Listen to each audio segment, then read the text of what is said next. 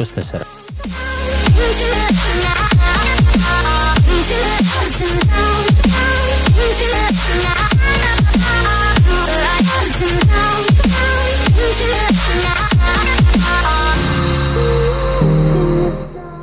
Άλλη μια εβδομάδα εδώ, να δούμε τα νέα της εβδομάδας και να ακούσουμε λίγο μουσική.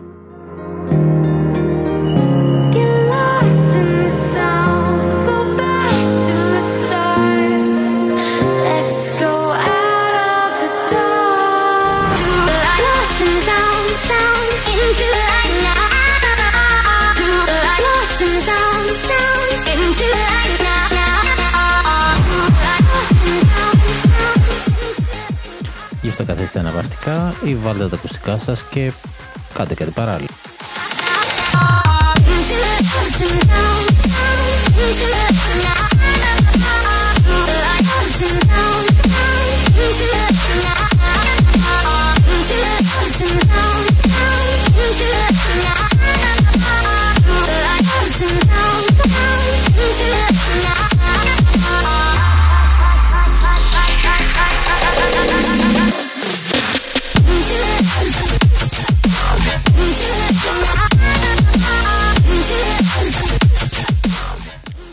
Ανέφερα και στο προηγούμενο επεισόδιο, εκτός από την E3 έρχεται και το Summer Game Fest.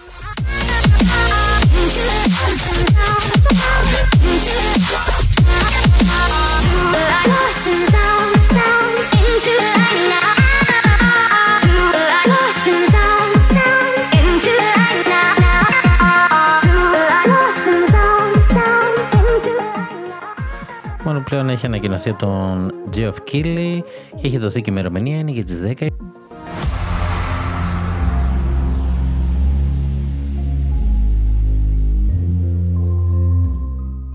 Παρότι θα δούμε Sony και Xbox, δεν θα δούμε Nintendo. Παρ' όλα αυτά θα δούμε πάρα πολλούς third party να πρωταγωνιστούν. I'm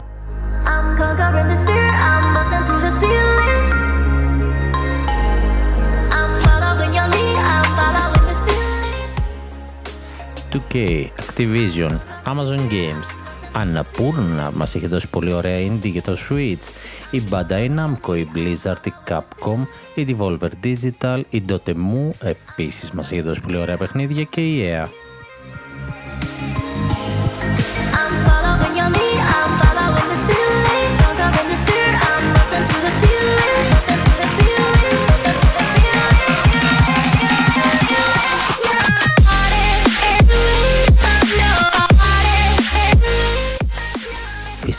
Φυσικά αυτή δεν είναι ούτε η μισή, ούτε η πιο σημαντική. Έχουμε Square Enix, Sega, Xbox και Sony όπως ήδη είπα, Warner Bros, Ubisoft, Wizards of the Coast, Riot Games, ε, Koch Media, MiHoYo, θα δούμε κάτι την κινέζικη εταιρεία, Gearbox, έχει πάρα πολλές Epic Games, ένας μικρός χαμού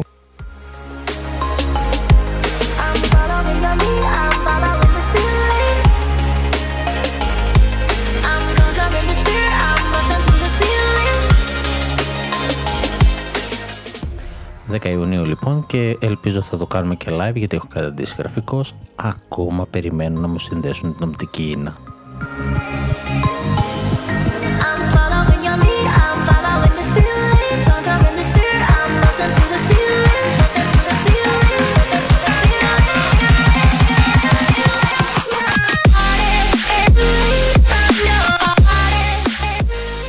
Και έτσι για να πω λίγο τον πόνο μου. Έχω συνδεμένη ε, το, το δίκτυο της οπτικής ίνας από το Πάσχα και το μόνο που μένει είναι είτε ένα adapter καλώδιο είτε ένα διαφορετικό root και να ενεργοποιηθεί η γραμμή. Ένα καλωδιάκι και ένα κλικ να ενεργοποιηθεί η γραμμή. Και περιμένω.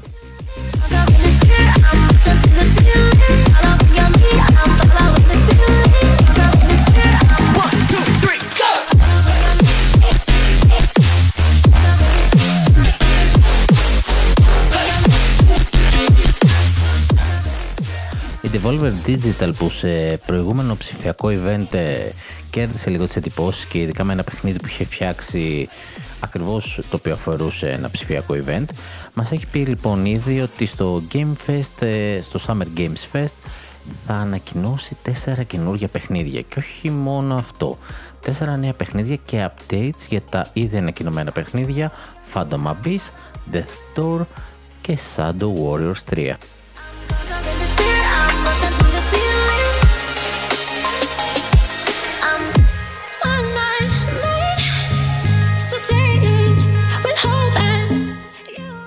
Δεν μας είπε κάτι για πλατφόρμα, αλλά λογικά θα είναι και στο Switch. Είναι αγαπητή στην κονσόλ.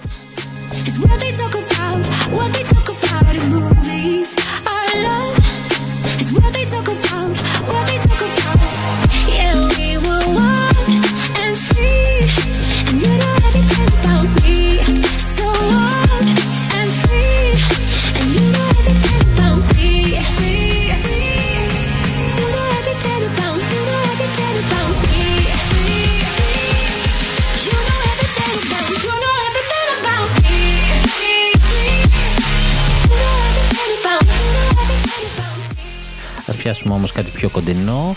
Η Konami με ένα tweet της μας έδωσε ημερομηνία για το δωρεάν παιχνίδι Super Bomberman R Online το οποίο είναι πάρα πολύ κοντά πιθανότατα όταν ακούτε, όχι θέλω να πιστεύω ότι όταν θα τα ακούτε αυτό το podcast δεν θα έχει κυκλοφορήσει είναι για τις 27 έχει μερούλες θα ετοιμάζω σχεδόν το επόμενο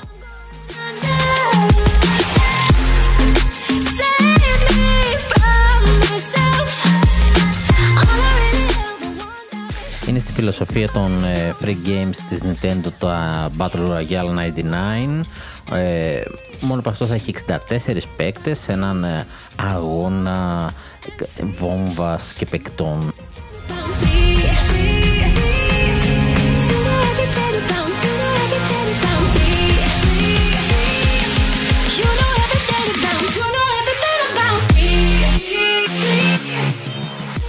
Γιατί ποιος δεν ξέρει και δεν αγαπάει τον Μπόμπερμαν. Γι' αυτό λοιπόν 27 Μαΐου να είστε έτοιμοι δωρεάν στο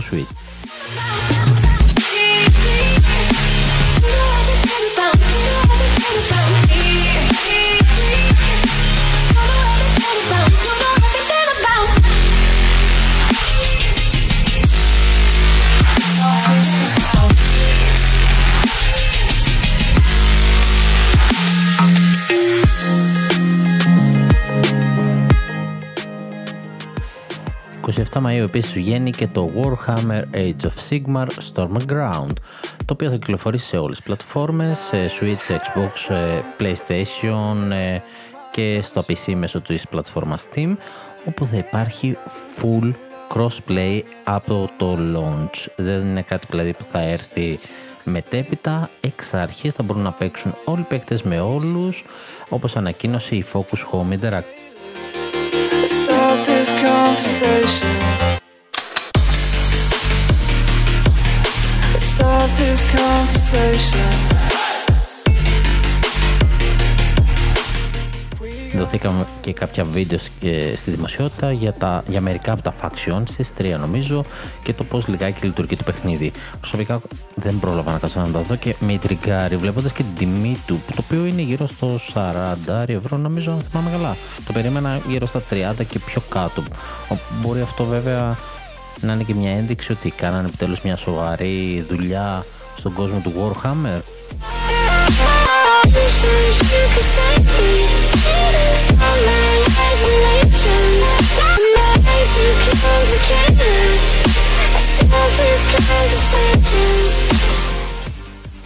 το καλύτερο όμως νέο της εβδομάδας νομίζω έρχεται από την πολύ αγαπημένη μας Level 5 όπου ανακοίνωσε ότι το Σεπτέμβριο και συγκεκριμένα στις 17 στις 19 στις 17 17 Σεπτεμβρίου Nino Kuni 2 Revenant Kingdom Princess Edition.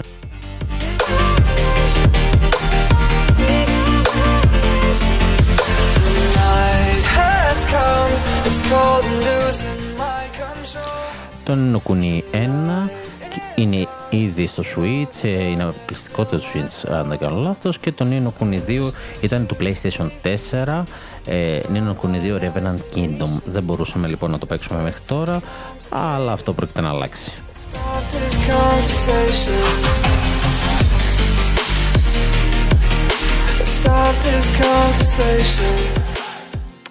Η Prince Edition στην ουσία είναι το παιχνίδι του 2018 που κυκλοφόρησε μαζί με τα δύο DLC του, το The Lair of the Lost Lord και Tale of a Timeless Tomb.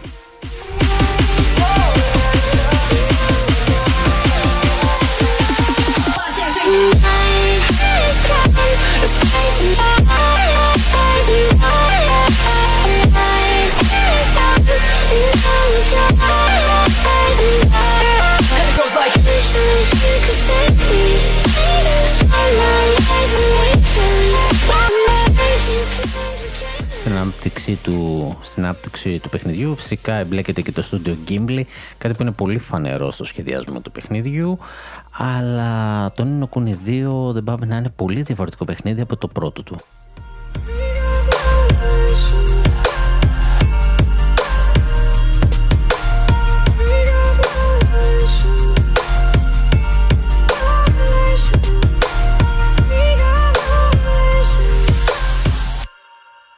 Παρά τα χαριτωμένα γραφικά του Studio Gimli, το παιχνίδι θα ταιριάζει πιο πολύ για ενήλικες παρά σε παιδιά, καθώς είναι ένα πιο γρήγορος σε ρυθμό παιχνίδι από ότι το πρώτο Νινοκούνι.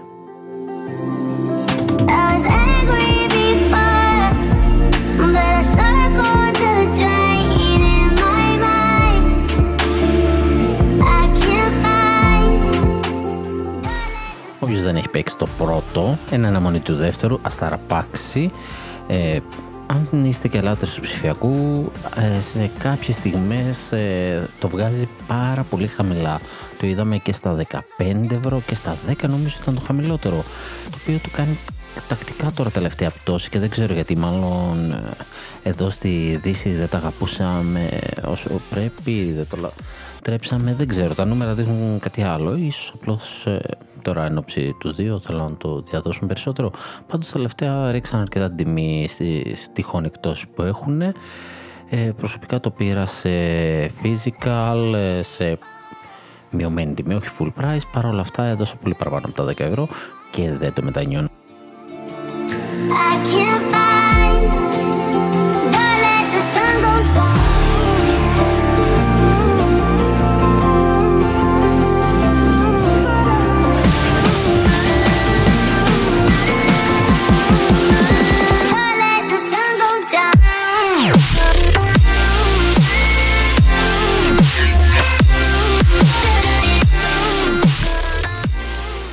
Ένα πολύ αγαπητό ακόμα παιχνίδι έρχεται στο Switch, το The Falconeer Warrior Edition, το οποίο θα έχει μέσα και διάφορα updates και DLC τα οποία έχει στην αρχική του έκδοση, όπως ε, το Kraken, The Hunter και Atoms Folly και το επόμενο του expansion που έρχεται, το Edge of the World.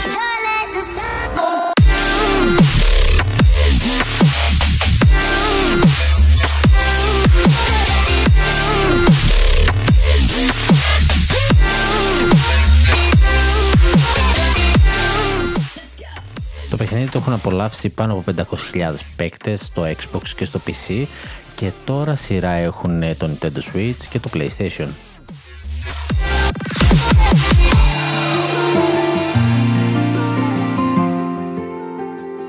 Ετοιμαστείτε λοιπόν το καλοκαιράκι στις 5 Αυγούστου οι ενδιαφερόμενοι να το απολαύσετε.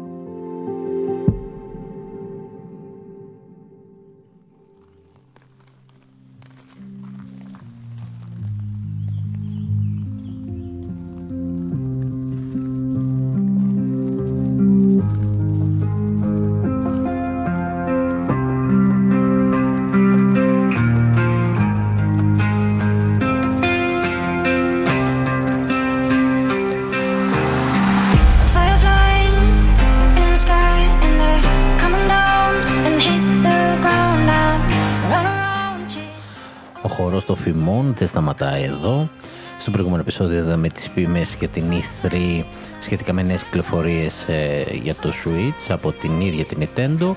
Όμως φημολογείται πολύ έντονα και ένα event μέσα στον Ιούνιο και φημολογείται και η ακριβής του ημερομηνία όπου θα, γίνει, θα είναι ένα Pokemon event και θα γίνουν οι ανακοινώσεις του MOBA Pokemon Unite και το remake που περιμένουμε να δούμε περαιτέρω πληροφορίες Pokemon Brilliant Diamond και Shining Pearl.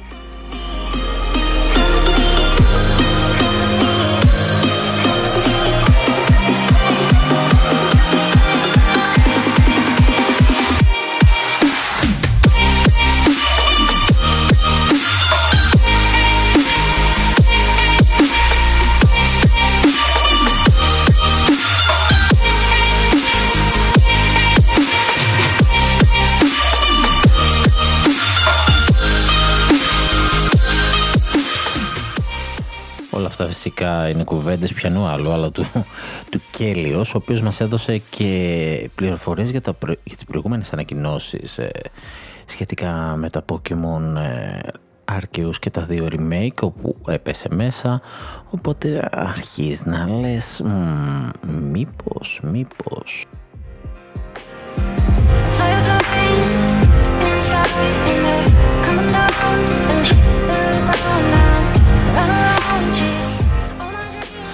Φυσικά τον Ιούνιο είναι και η 3, αλλά μάλλον θα είναι ένα ξεχωριστό event από την Pokemon Company εκεί γύρω στην E3. Δεν θα ανακοινώσει δηλαδή κατά τη διάρκεια του event, αλλά σε ένα δικό του event.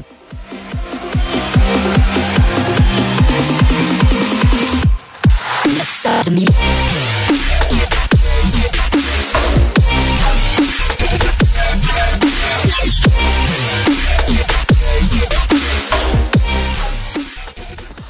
συμβεί αυτό, είναι πολύ πιθανό να δούμε και πληροφορίες για τα Pokemon Sleep και ένα sequel του Detective Pikachu Game που δεν έχουμε ακούσει κάτι, ίσως.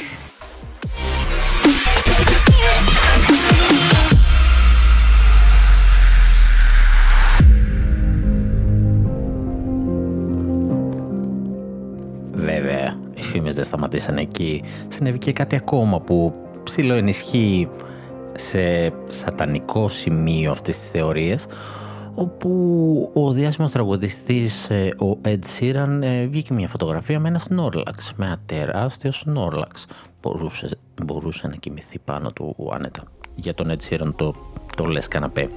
Λοιπόν, καθόταν εκεί πέρα λοιπόν ε, και είχε ένα χάρτη από πάνω που λέει Suffolk is always good idea και πάνω του υπήρχε μια ημερομηνία η οποία σε ένα χάρτη τη δουλειά έχει μια ημερομηνία.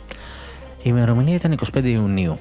Άρα λες μήπως ο Κέλλος είχε δίκιο για το event ε, του Ιουνίου αλλά δεν ήταν εκεί στα μέσα που είναι η 3 είναι προς το τέλος που 25 Ιουνίου θα ταιριάξει και με τα 25 χρόνια που κλείνουν φέτος τα Pokemon και θα τα εορτάζουν όλη τη χρονιά.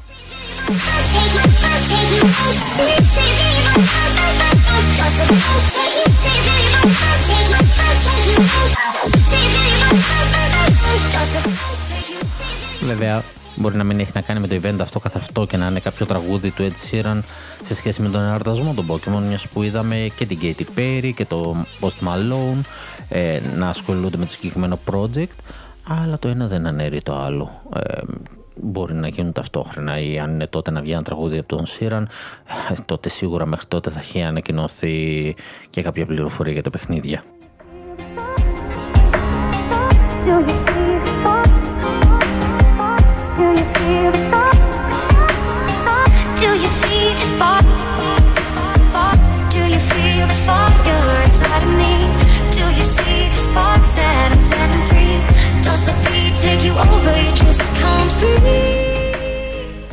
Μια άλλη ιδιαίτερη είδηση της εβδομάδας ήταν ε, η απόφαση της ε, πόλης Long Beach στην Αμερική να δελεάσει τους ε, πολίτες της να κάνουν το εμβόλιο για τον COVID προσφέροντάς τους διαμονή σε τοπικά ξενοδοχεία ή ακόμα και Nintendo Switch.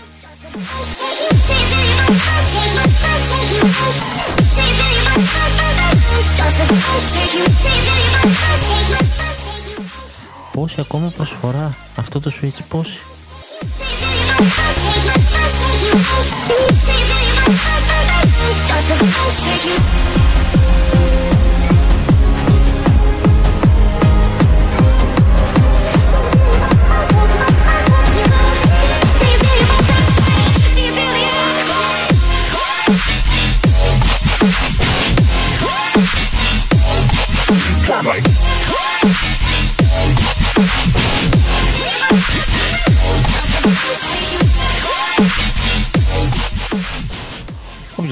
κάνει το εμβόλιο του μέχρι το Σάββατο στην ευρύτερη περιοχή.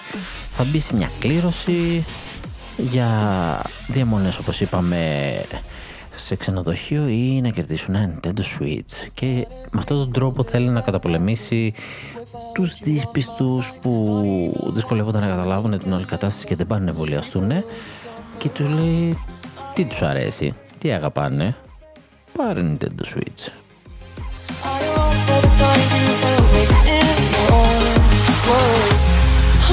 wish that you were here to give me everything I want. But I know that life's unfair, and we can't always have it all. Oh, oh,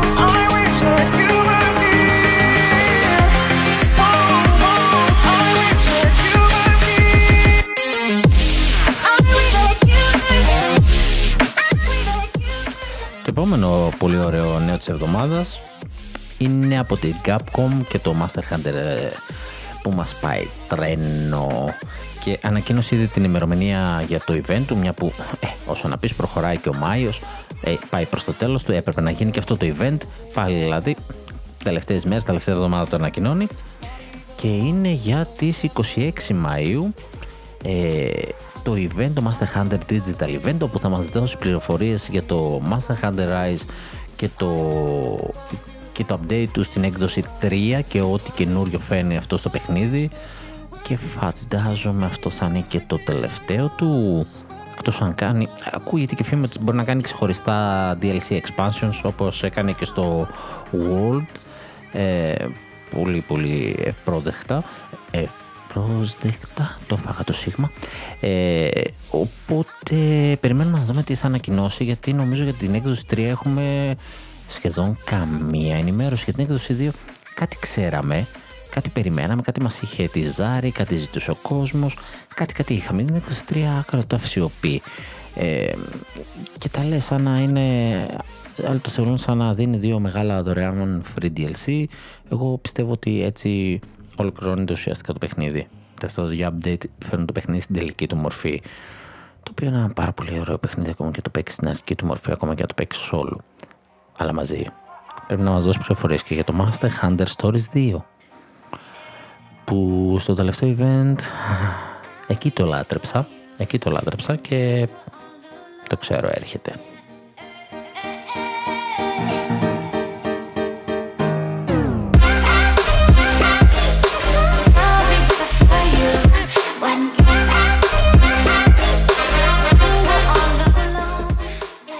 Για το Master Hunter ε, Stories 2 νομίζω είδα και μια σκηνή στο τρέιλερ του Summer Games Fest.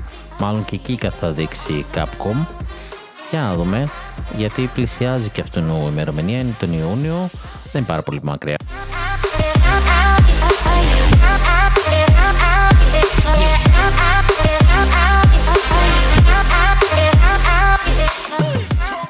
Προσωπικά Έχω ξαναπιάσει το Master Hunter, αλλά θα τα πω στο τέλος αυτά. Τώρα που χαλαρώνω, που τα είπα και σε βίντεο όσοι δεν το είδατε, θα αναφερθώ σε λίγο, να πάτε να το δείτε, αλλά θα αναφερθώ πιο συγκεκριμένα σε λιγάκι.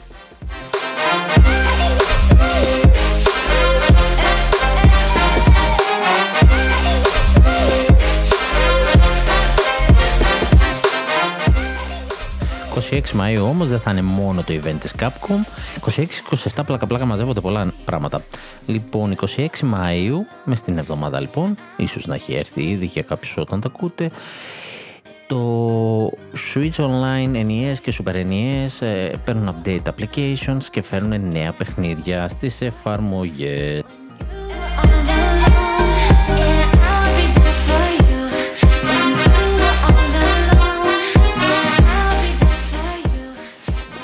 Για το εξομοιωτή του NES θα δούμε το Ninja Jajamaru Kun ο τυπής.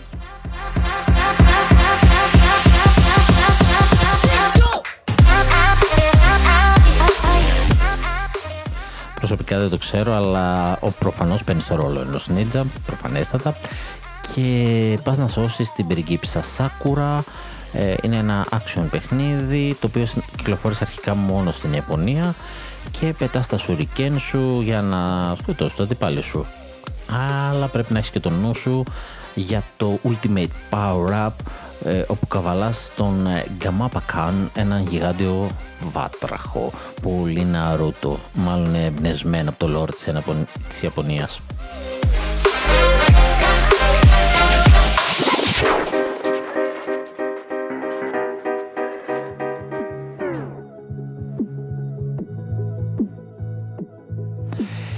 Στο Super NES τώρα έχουμε το Caveman Ninja ή αλλιώς γνωστός Joe and Mac.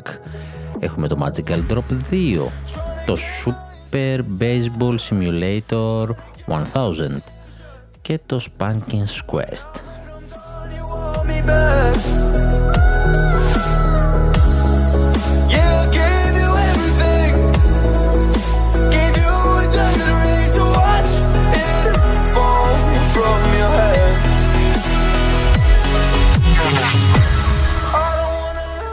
Το κεύμα νύντζο, πάλι νύντζο, κέντρο κεφτή, ζωή μάκ, rescue the lost cave dude. Dead, πολύ κεφτή.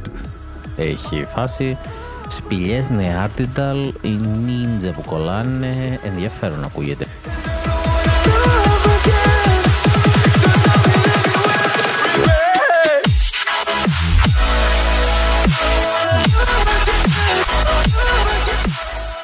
Magical Drop 2 είναι ένα puzzle game που επίσης δεν κυκλοφόρησε ποτέ στα αγγλικά ε, και κατά πάσα πιθανότητα δεν έχετε παίξει ποτέ. Ενώ το Super Baseball Simulator 1000, Παναγιά μου, μιλάμε για baseball αλλά με υπεράνθρωπη δύναμη, ultra plays, 18 ομάδες ε, τις οποίες μπορείτε να διαλέξετε ή να δημιουργήσετε μια δικιά σας. Και έχουμε και το Spanking's Quest όπου ο Spanky πάει για ένα πικνίκ με μια μάγισσα, τη Μορτίσια και αρχίζουν και πέφτουν τούβλα από τον ουρανό. Απλά πράγματα. Οπότε ξαφνικά τι φτιάχτηκαν έξι πύργοι και πρέπει ο Σπάνκι λοιπόν να τους ε, νικήσει, να τους καθαρίσει ξέρετε, τύπου dungeon και ναι, ε, ok. Okay είναι αυτά τα του τότε τα περίεργα story που είσαι στη φάση δεν θέλω το story, θέλω το gameplay γιατί ε, δεν μου γράφεις ωραίο story, του παρακάνεις.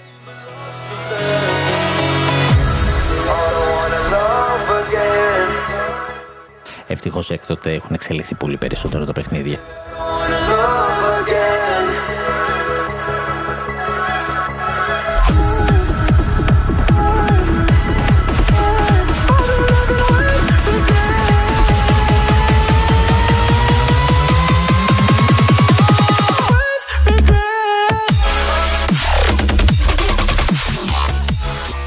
Είπαμε για τις 26, είπαμε για τις 27, ας πούμε και για τις 28 Μαΐου όπου θα δοθεί το Expansion Pass του Age of Calamity το οποίο σημαίνει ότι είναι ήδη έτοιμο προς παραγγελ... προ... παραγγελία.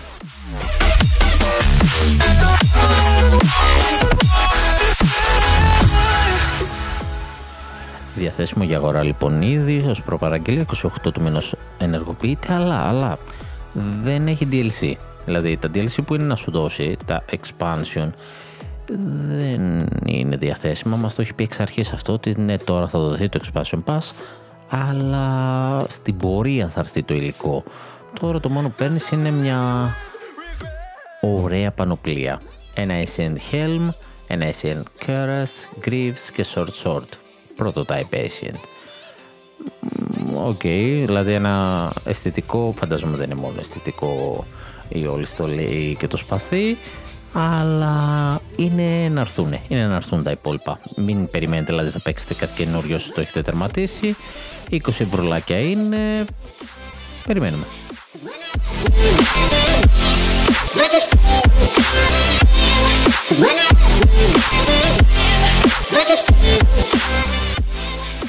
Το πρώτο από τα δύο DLC που θα μας δώσει το Expansion Pass ε, είναι για τον άλλο μήνα, είναι για τον Ιούνιο και θα δώσει παραπάνω διαθέσιμους ε, μαχητές, όπλα, challenges αλλά και εχθρούς. Ενώ το δεύτερο μέρος είναι προγραμματισμένο περίπου για τον Νοέμβριο όπου θα έχει και χαρακτήρες, ε, πίστες, skill, φαντάζομαι ότι και με τα δύο μαζί θα έχει ένα πολύ πιο ολοκληρωμένο και πλούσιο παιχνίδι, όχι ότι δεν είναι ήδη. Έχει ήδη πάρα πολύ υλικό.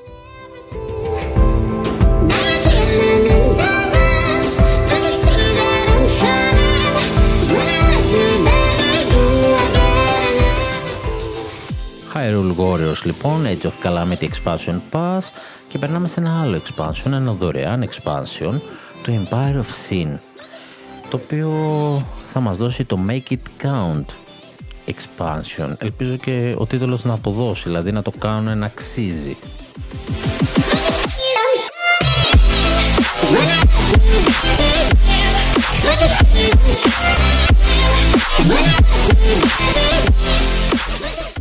Είχαν ανακοινώσει η αλήθεια είναι ότι θα βγάλουν αρκετά expansion και δεν ξέρω αν είναι μέρος των ανακοινώσεων ή δίνεται γιατί δεν πήγε καλά το παιχνίδι. Η αλήθεια είναι ότι τεχνικά είχε κάποια θεματάκια, αλλά εμένα μου αρέσει. Strategy, turn-based, εμπνεσμένο από τη μαφία του Σικάγο, έχεις τον Αλ Καπόνε και διάφορους τέτοιους χαρακτήρες και προσπαθείς να κάνεις βρωμοδουλειές. Μαφία. Πάρα πολύ ωραίο. Ε, έχει και RPG στοιχεία, κάνουν level χαρακτήρες. Ναι, είχε τα θεματάκια του, αλλά να πω κάτι. Ο χειρισμός του ήταν ίσως από τους καλύτερους στην κατηγορία, δηλαδή στα strategy, που είναι πολύ δύσκολο να παίξεις με χειριστήριο. Δεν, δεν είναι για κονσόλα, είναι για πληκτρολόγιο και ποντίκι. Παρ' όλα αυτά τα πήγε πολύ καλά και εντάξει, okay, δεν υπάρχουν και πολλά στο Switch, θα μου πεις και γενικότερα στις κονσόλες ακριβώς για αυτό το λόγο. Αλλά το Empire of Sin με βόλεψε, δεν με προβλημάτισε ιδιαίτερα.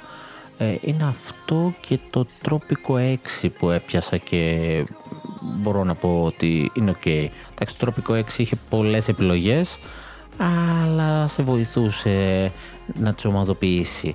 Το Empire of Sin ήταν λίγο πιο εύκολο.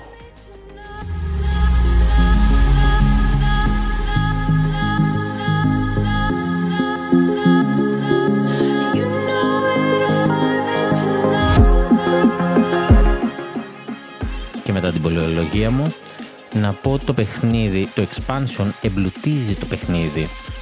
Φέρνει εξτρά υλικό και gameplay επιλογές ε, για τους παίκτες. Ε, μην τα διαβάσω μην τα διαβάσω τώρα όλα. Δίνει από κάτι σε κάθε χαρακτήρα. Δίνει αποστολές, ε, ικανότητες, ε, επιχειρήσεις μπορείς να στήσεις. Επιχειρήσεις. Εντάξει. Έχει λοιπόν πάρα πολλές επιλογές, το εμπλουτίζει. Δεν είναι ότι φέρνει κάτι τελείως διαφορετικό, ένα καινούριο story κάτι. Παίρνει αυτό που έχει και το κάνει λίγο καλύτερο. Το οποίο ναι, είναι δεκτό, το θέλουμε και αυτό. Ένα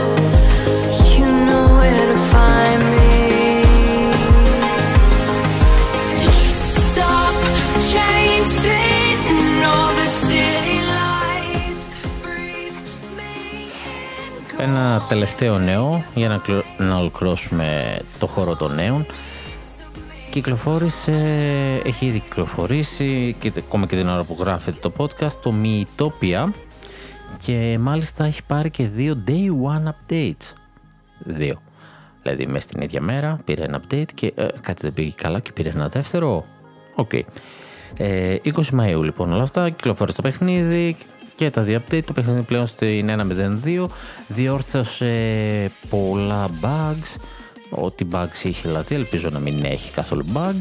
Και γενικά φαίνεται ότι όπως είπαμε και σε άλλο επεισόδιο το social κομμάτι του παιχνιδιού το σώζει και παρότι δεν είναι κανένα wow παιχνίδι ακόμα και εγώ που το έπαιξα το συμπάθησα αλλά περισσότερο κόσμο συμπάθησε την επιλογή του να παραμετροποιήσεις ε, το χαρακτήρα σου και ήδη, ήδη κυκλοφορούν κωδικούς όπως είναι στο Animal Crossing κωδικούς τους οποίους μπορείς να ξεκλειδώσεις έτοιμες εμφανίσεις. Δηλαδή έκατσε κάποιος και έφτιαξε τον Sonic σε χαρακτήρα. Μπορείς εσύ αντί να κάτσεις να βασανιστείς να βάλεις τον κωδικό και να πας να το κατεβάσεις. Και πάρα πολλά. Pikachu τι άλλο είδα, είδα το Link από το The Legend of Zelda είδα Mario είδα πάρα πολλά. Οπότε γι' αυτό το χαρακτηριστικό του και μόνο φαίνεται ότι ο κόσμος ε, του άρεσε γιατί όπως και στο Animal Crossing τους έβγαλε μια δημιουργικότητα.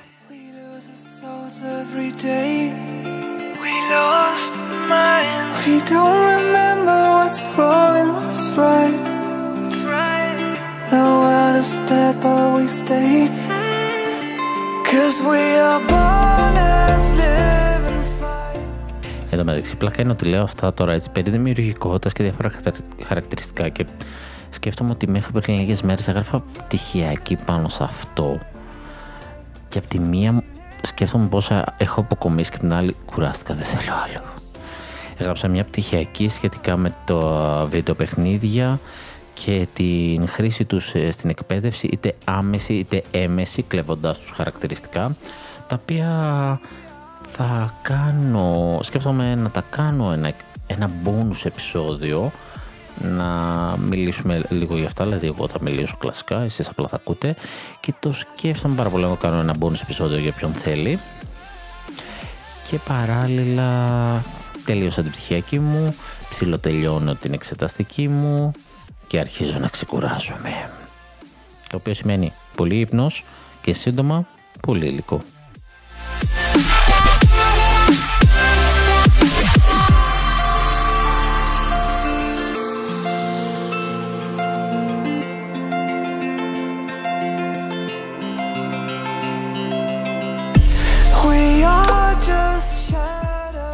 Ήδη μέσα στην εβδομάδα έβγαλα άλλο ένα βιντεάκι gameplay την ημέρα κυκλοφορίας του Sunless Skies όπου έπαιξα την πρώτη ούτε μία ωρίτσα, ένα 50 λεπτάκι ε, του παιχνιδιού ε, να δούμε λίγο πώς κινείται το παιχνίδι. Είναι αυτό το...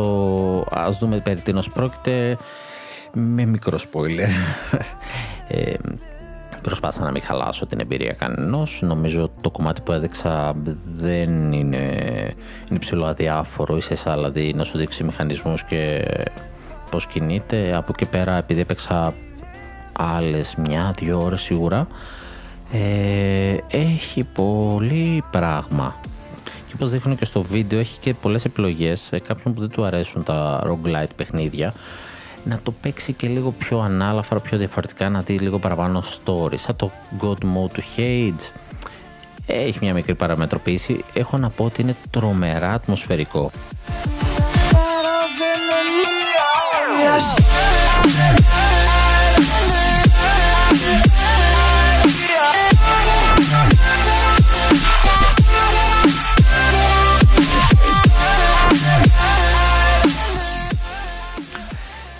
Έχω ήδη μιλήσει δύο φορές για το παιχνίδι και την έμπνευσή του από τέσσερις μεγάλους συγγραφείς. Ε, όταν ξεκίνησα να παίζω προσπάθησα να δω κυρίως ε, τους μηχανισμούς και δεν έκατσα να διαβάσω και πάρα πολύ ούτε έκατσα να μεταφράσω την όλη συζήτηση που έβλεπα μπροστά μου μόνο τα σημεία κλειδιά λιγάκι για να καταλάβουμε το story ε, αλλά η αλήθεια είναι ότι σε όποιο σημείο και να σταθείς εμφανίζεται ένα κείμενο είτε από το πουθενά είτε μιλώντας με κάποιον και αποπνέει το παιχνίδι έναν ρομαντισμό όχι με την ερωτική του πλευρά, έτσι είναι σε μια βικτωριανή εποχή, ε, ένα ρομαντισμό σε απόψεις, ε, παράλληλα ένα σκληρό, ένα horror παιχνίδι, ε, αποπνέει έτσι διάφορα πράγματα, πολύ ωραία. Είναι πιο horror από, από κάποια επωνομαζόμενα horror παιχνίδια, δηλαδή σου τελειώνει το φαΐ και δεν πεθαίνεις αμέσως. Σου, σου τελειώνει το φαΐ και πρέπει να πάρεις σκληρές αποφάσεις. Πρέπει να αποφασίσεις αν θα πεινάσεις και θα αρχίσεις να τρελαίνεσαι ή αν θα αρχίσεις να τρως μέλη του πληρώματός σου. Δηλαδή πάει εκεί το πράγμα. Και αρχίζει να γίνεται σκληρό χωρίς να γίνεται αποκρουστικό, να μην μπορεί να το παίξει κάποιος, ε, ούτε έχει κάποιες εικόνες, αρχίζει να γίνεται βασικά ε, ρεαλιστικό ρεαλιστικό μάλλον είναι το πιο σωστό.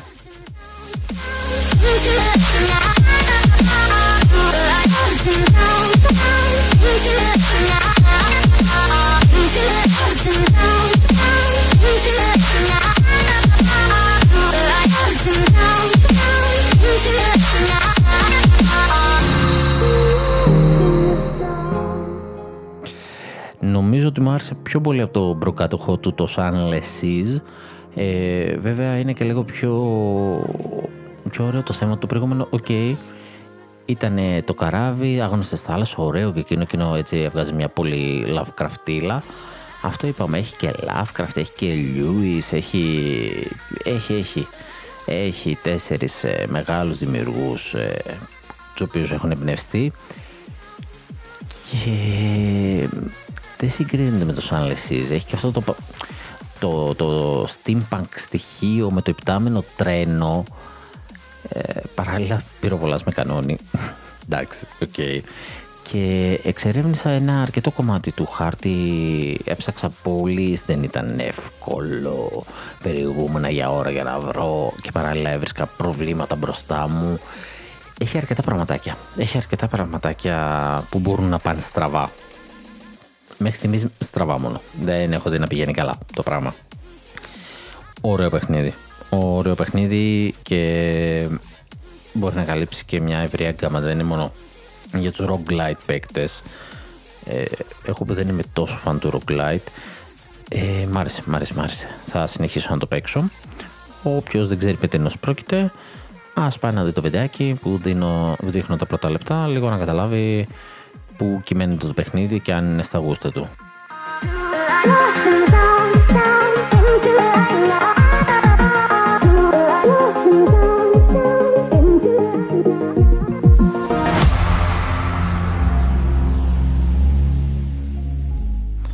Και αφού άφησα το Sunless Skies μέσα στη βδομάδα από τα χέρια μου, τώρα το Σαββατοκύριακο έκατσα να ξεκουραστώ και έκανα το λάθος να ανοίξω το Master Hunter Rise όπου έχω τελειώσει το κομμάτι του solo play χωρίς να το έχω ολοκληρώσει τελείως, δηλαδή να έχω κάνει όλες τις αποστολές τελείως, απλά έχω φτάσει στο επίπεδο τέρμα γιατί δεν πάει άλλο.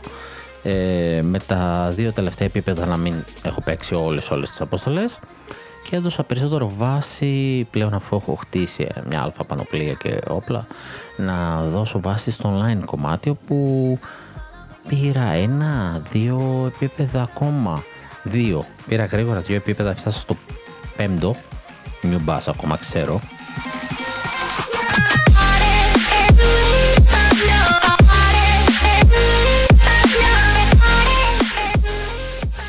και εκεί είναι που βλέπω ότι κάθε φορά που ξε... κλειδώνω ένα επίπεδο ε, μου δίνει και κάτι καινούριο. Επίσης, μου ξεκλειδώνει και μια καινούργια δυνατότητα. Και μάλλον και γι' αυτό δοθήκαν αυτά τα επίπεδα εξ αρχής και μετά γίνανε απεριόριστα, δηλαδή έφτανε μέχρι 7, νομίζω HR7 και μετά με το, με το update στην έκδοση 2 ήταν απεριόριστο. Γιατί μέχρι εκεί σου κλειδώνει πράγματα. Οπότε και το solo κομμάτι μπορεί να παιχτεί ε, καθαρά μόνος σου και τέλος αλλά αν θες να δεις όλο, όλο το παιχνίδι τι προσφέρει, τι δυνατότητες ε, παραμετροποίηση έχει στο χαρακτήρα σου πρέπει να παίξεις και το online κομμάτι και με πόρωσε γιατί μου άνοιξε πραγματάκια και άρχισα να την ψάχνουμε και σκεφτόμαι ότι έχω πάρα πολλά να κάνω ε, είναι ένα παιχνίδι για αρκετές ώρες ε, και ήδη μας έφερε υλικό με την έκδοση 2 και ποιος ξέρει τι θα μας δώσει την έκδοση 3 είναι ένα παιχνίδι τέλος πάντων που άμα σου κολλάει σαν παίκτη και πρόκειται να το πάρεις, θα φας ώρες, θα τα βγάλει τα λεφτά του. Και δεν είναι τυχαίο, μιας που ξέχασα να το πω και πριν, ότι η Capcom ε, δεν περίμενε την επιτυχία. Δεν περίμενε αυτές τις πωλήσεις στο Master Hunter Rise, περίμενε πιο κάτω, δηλαδή έχει ήδη ξεφύγει για αυτά που περίμενε και μακάρι αυτό να σημαίνει ότι θα το στηρίξει και παραπάνω.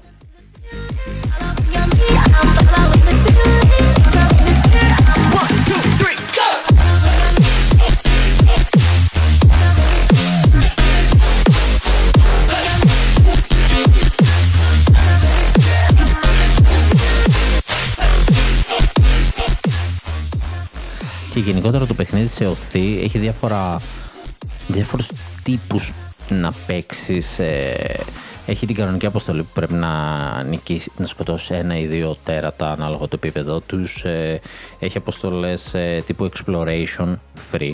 Μπαίνεις μέσα όση ώρα θες, σκοτώνεις ό,τι βρεις, μαζεύεις ό,τι βρεις. Αυτά είναι ωραία. Για υλικά, για ξεκλείδωμα, για αποστολές.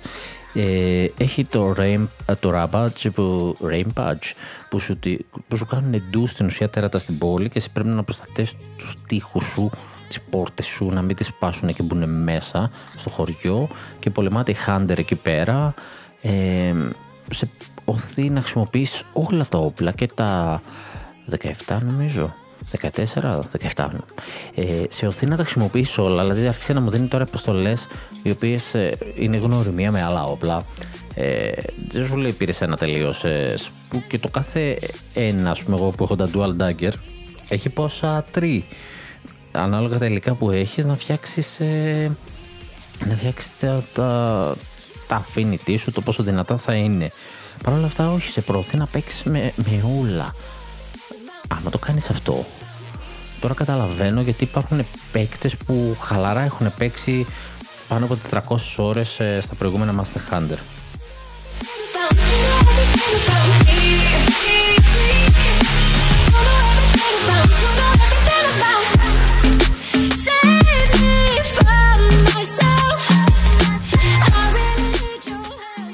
Φυσικά δεν μπορώ να μην σχολιάσω για μια ακόμα φορά πόσο υπέροχο είναι το online κομμάτι του.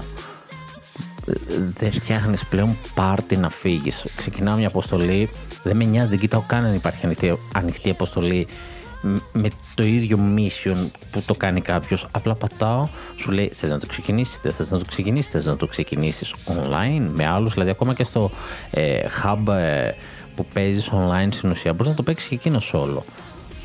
Και απλά διαβαθμίζεται η δύναμη του αντιπάλου ανάλογα με τους παίκτες. Εκεί λοιπόν σου λέει να στείλω ένα σήμα στους φίλους εδώ ότι ε, μπήκε ο τύπος, εδώ χρειάζεται βοήθεια. Του λες ναι. Και απλά μπαίνουν άλλη την ώρα που παίζεις. Δηλαδή μπαίνω εγώ, ξεκινάω και μετά από λίγο μπαίνουν και άλλοι. Και πάντα κάποιος μπαίνει. Πάντα. Ε, πολύ ωραίο και το σύστημα. Εντάξει, και άλλα παιχνίδια το έχουν, δεν λέει κάτι, αλλά τόσο εύκολο απλοποιημένο που το χρησιμοποιούν κάθε φορά οι παίκτες. Όπω στο τέλος ε, ψηφίζουν, κάνουν ένα thumbs up ε, και σε κάποιον συμπέκτη τους, τον οποίο θεωρούν ότι βοήθησε σε αυτή την αποστολή. Πολύ ωραίο. Για κάποιο λόγο μαζεύω πολλά thumbs up, δεν ξέρω γιατί πάρα πολλές φορές μου δίνουν και οι τρεις. Μάλλον τους εντυπωσιάζει οι κινήσει που κάνουν τα dual dagger που πετύχονται στον αέρα ώστε να μπορούν ε, να χτυπάνε ε, τέρατα που τα δύναμα του σημεία είναι στην πλάτη τους, είναι ψηλά, μεγάλα τέρατα. Και μάλλον τους εντυπωσιάζει αυτό. Ε, γιατί δεν έχω πετύχει και κανένα dual dagger μέχρι στιγμής συμπέκτη. Ε, πάρα πάρα πολύ προσεγμένο παιχνίδι. Ε, δώστε, δώστε το υλικό, ταξίζει. Και όταν θα βγει και στον υπολογιστή και θα το γνωρίσουν και οι υπόλοιποι έξω της Nintendo νομίζω εκεί θα ξεφύγει εκεί θα ξεφύγει ίσως να αξίζει να, να δοθεί και σε όλες τις ε, κονσόλες. Και είναι ωραίο να έχεις ένα αποκλειστικό ε, ένα αποκλειστικό παιχνίδι αλλά δεν ξέρω επειδή βασίζεται και πολύ στο online του, online του κομμάτι ίσως να αξίζει να δοθεί στις υπόλοιπες κονσόλες. Δεν ξέρω. Πάντως σίγουρα θα θέλω όταν θα βγει στο PC ε, να, να έχουμε την δυνατότητα να παίξουμε, να μην είναι ξεχωριστή σερβερ, να υπάρχει το crossplay. Αυτά ήταν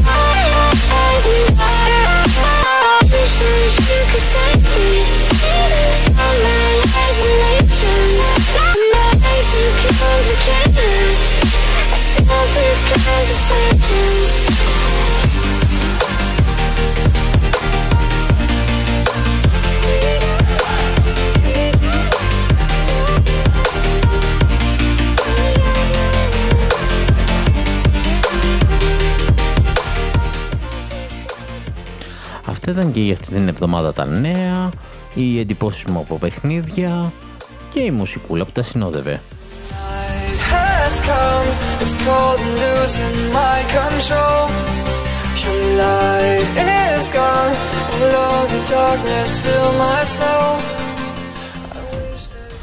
Όπου και να είστε όταν ακούτε αυτό το podcast, ε, ό,τι ώρα και να είναι την ώρα που ακούτε αυτό το podcast. Ε, να είστε καλά, να έχετε μια υπέροχη εβδομάδα, καλή συνέχεια και την επόμενη εβδομάδα, την επόμενη Κυριακή θα σας περιμένω με το νέο μου επεισόδιο.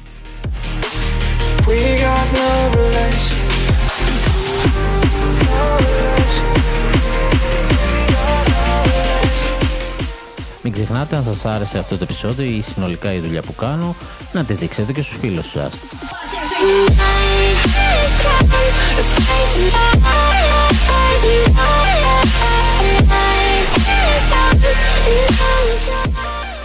Όπως πάντα αυτό το podcast εκπέμπει σε Apple Podcast, Google Podcast, σε Spotify, στο YouTube για πιο ευκολία, όπου στο YouTube μπαίνει και το extra υλικό που έχει να κάνει με βίντεο, όπως τα gameplay, που απλά χωρίς κάποια ιδιαίτερη γνώση, όπως θα το παίρνει ένας νέος χρήστης, πιάνω και παίζω ένα παιχνίδι, να δούμε παρέα τι συμβαίνει για την πρώτη μισή μία ώρα του παιχνιδιού συνήθως, εκτός από το Pokemon Snap που έπαιξα αρκετά παραπάνω. Και ο, εκεί έρχονται λοιπόν και όλα τα εξτρά και έρχεται και άλλο εξτρά, νέο επεισόδιο. Από τι όμως;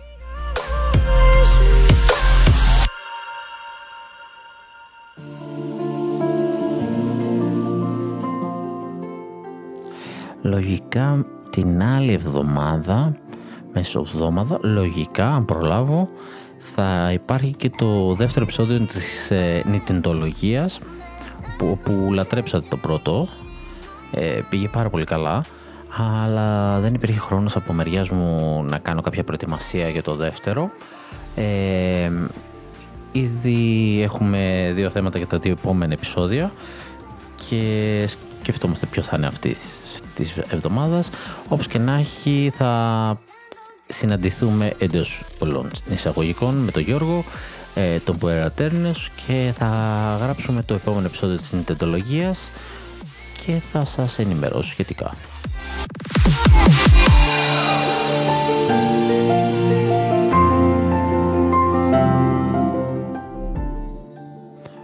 Όπως και να έχει, καλή σας εβδομάδα.